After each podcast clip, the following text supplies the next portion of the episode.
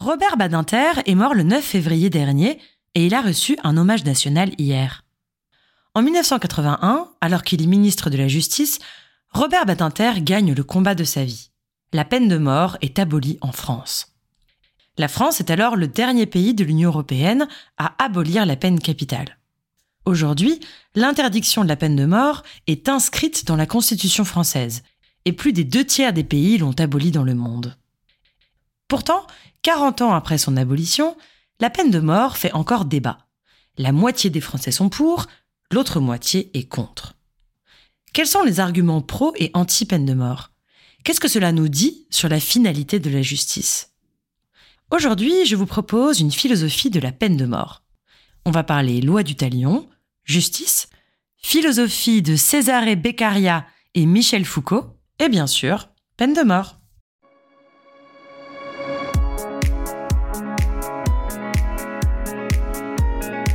Bonjour à toutes et à tous et bienvenue dans le Fil d'actu, le podcast qui porte un regard philosophique sur l'actualité. Par Alice de Rochechouart. La peine de mort est très ancienne. On la retrouve par exemple dans le code de Hammurabi, en Mésopotamie, en 1750 avant Jésus-Christ.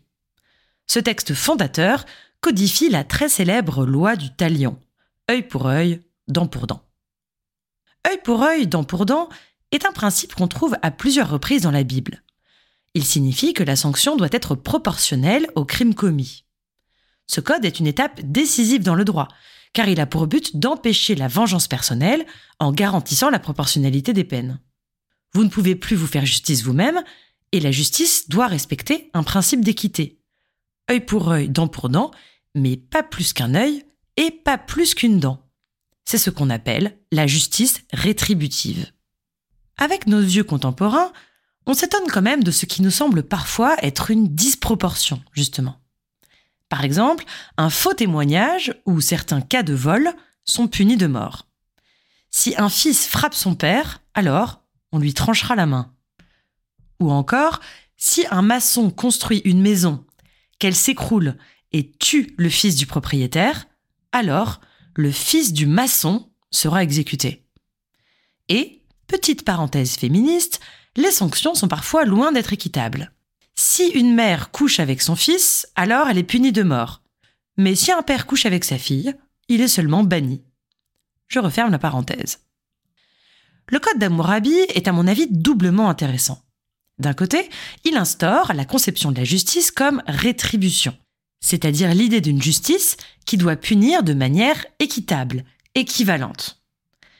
Mais de l'autre, il montre que la notion de proportionnalité est très discutable. C'est un problème qui est encore d'actualité d'ailleurs. Comment déterminer une peine équivalente au dommage? En termes actuels, on se demanderait combien d'années de prison vaut tel ou tel crime? 5 7 20 Ça paraît parfois un peu arbitraire et pas toujours juste. Pendant longtemps, ce principe de rétribution prévaut dans la conception de la justice et la peine de mort n'est absolument pas remise en question. C'est seulement au XVIIIe siècle, au siècle des Lumières, que des voix abolitionnistes s'élèvent. Même si, contrairement à ce qu'on pourrait penser, les philosophes sont loin d'être majoritairement opposés à la peine de mort. Par exemple, Voltaire est contre la peine de mort, mais Rousseau, Montesquieu et Kant sont pour. L'un des premiers abolitionnistes est le juriste italien Cesare Beccaria au XVIIIe siècle, qui écrit Si je démontre que la mort n'est ni utile ni nécessaire, j'aurai gagné la cause de l'humanité.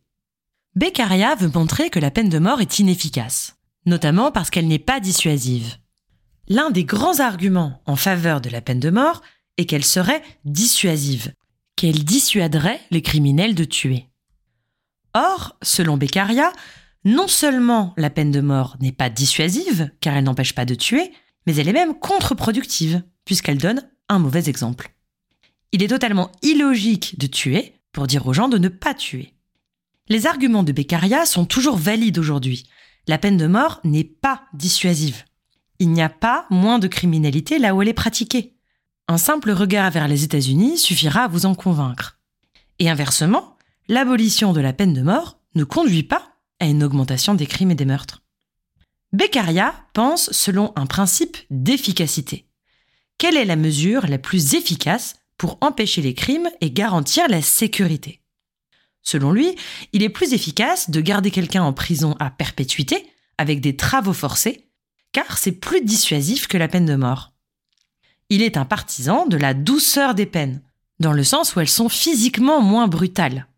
Et ces idées vont avoir un énorme poids dans la constitution de la justice moderne. Alors que, dans l'Ancien Régime, on cherchait une punition terrorisante, d'où le recours à des exécutions publiques effroyables, on va désormais tuer de manière plus douce. À la Révolution, on généralise la guillotine, fini la torture publique.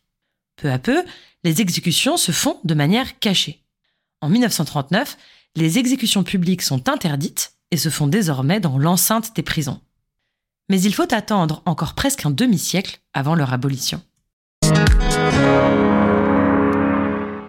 Beccaria fonde son argumentation sur les conséquences de la peine de mort, en l'occurrence sur son inefficacité. En philosophie, on appelle ça des arguments conséquentialistes, qui s'appuient sur les effets d'une action. Il y a un deuxième type d'argument, les arguments déontologiques, qui s'appuient sur des principes absolus comme les droits de l'homme, et sur le plus fondamental d'entre eux, le droit à la vie. C'est la position de Robert Badinter. Dans un entretien accordé en 2010 au philosophe Benoît Bass, Badinter affirme qu'il refuse de penser à la peine de mort en termes d'utilité, d'efficacité, car cela revient à considérer l'homme comme une chose, finalement à le déshumaniser. La position abolitionniste de Badinter s'appuie alors sur une certaine idée de l'homme et sur deux principes fondamentaux. Le premier principe est le droit à la vie, dont l'État doit être le garant. L'État ne peut en aucun cas s'arroger le droit de tuer. Précision étymologique d'ailleurs, le terme potence, la structure de bois servant à la pendaison, vient du latin potentia, qui veut dire puissance politique. C'est donc toute une conception de l'État qui est en jeu ici. Le deuxième principe, c'est la conviction profonde qu'un homme peut changer, s'améliorer, progresser, ce qu'empêche la peine de mort et son caractère irréversible. L'homme peut progresser et le juge peut se tromper. La justice des hommes n'est pas infaillible. Comme le dit Badinter, la justice demeure humaine, aléatoire, relative, faillible. Autant de défauts incompatibles avec l'irréversibilité de la sentence.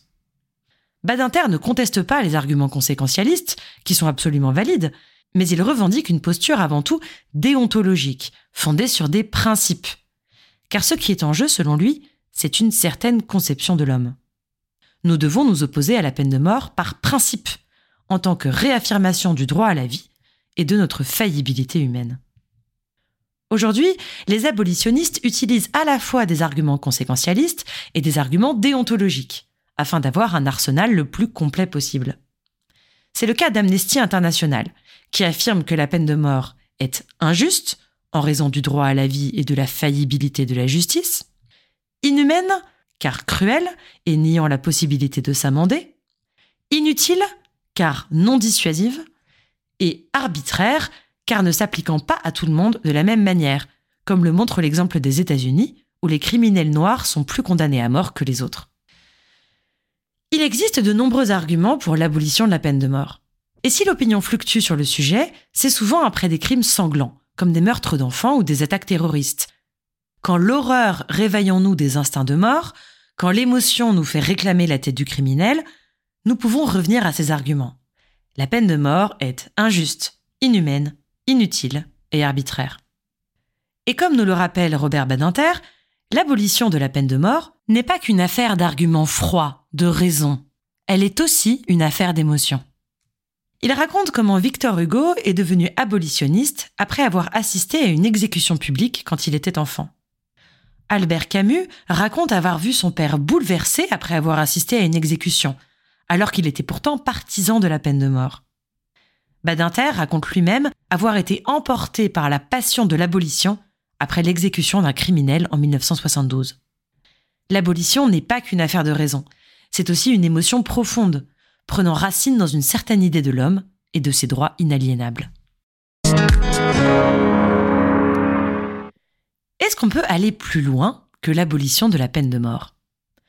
Michel Foucault, philosophe français qui a travaillé sur la prison et la société de surveillance, publie un texte en 1981 dans le journal Libération.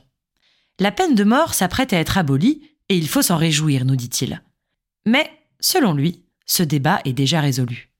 La véritable question, c'est celle des peines de substitution, comme la prison à perpétuité. Ces peines définitives tracent une ligne de partage entre ceux qui pourraient être corrigés et les autres, les incorrigibles, dont il faudrait se débarrasser. Alors, selon Foucault, les arguments contre la peine de mort sont là aussi valables. Foucault nous met en garde contre un danger que peut-être on n'évoquera pas, celui d'une société qui ne s'inquiéterait pas en permanence de son code et de ses lois, de ses institutions pénales et de ses pratiques punitives. Il est nécessaire, selon lui, que toutes les peines soient temporaires, afin de s'obliger à rester en alerte, et faire de la pénalité un lieu de réflexion incessante, de recherche et d'expérience, de transformation. Tout ça au nom du droit inaliénable à la vie. Foucault écrivait dans un autre texte La prison a été instaurée pour punir et amender. Elle punit? Peut-être. Elle amende? Certainement pas. Foucault soulève ici une question qui nous a traversé tout au long de cet épisode. À quoi sert la peine? À punir? À venger? À protéger le reste de la société? À corriger les criminels?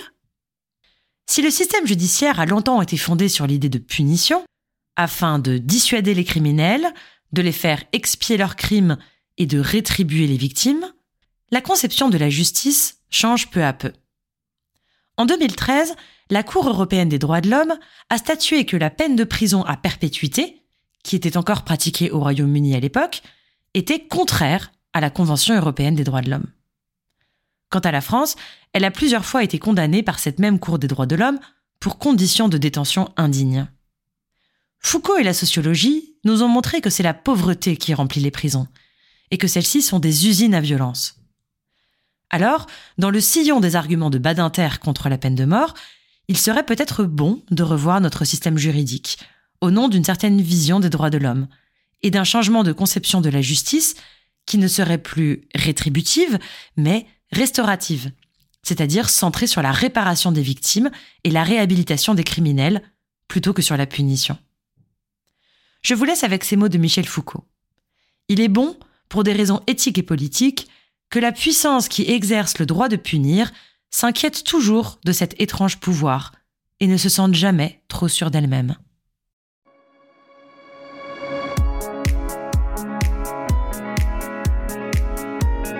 C'est la fin de cet épisode. On se retrouve bientôt pour un nouveau fil d'actu.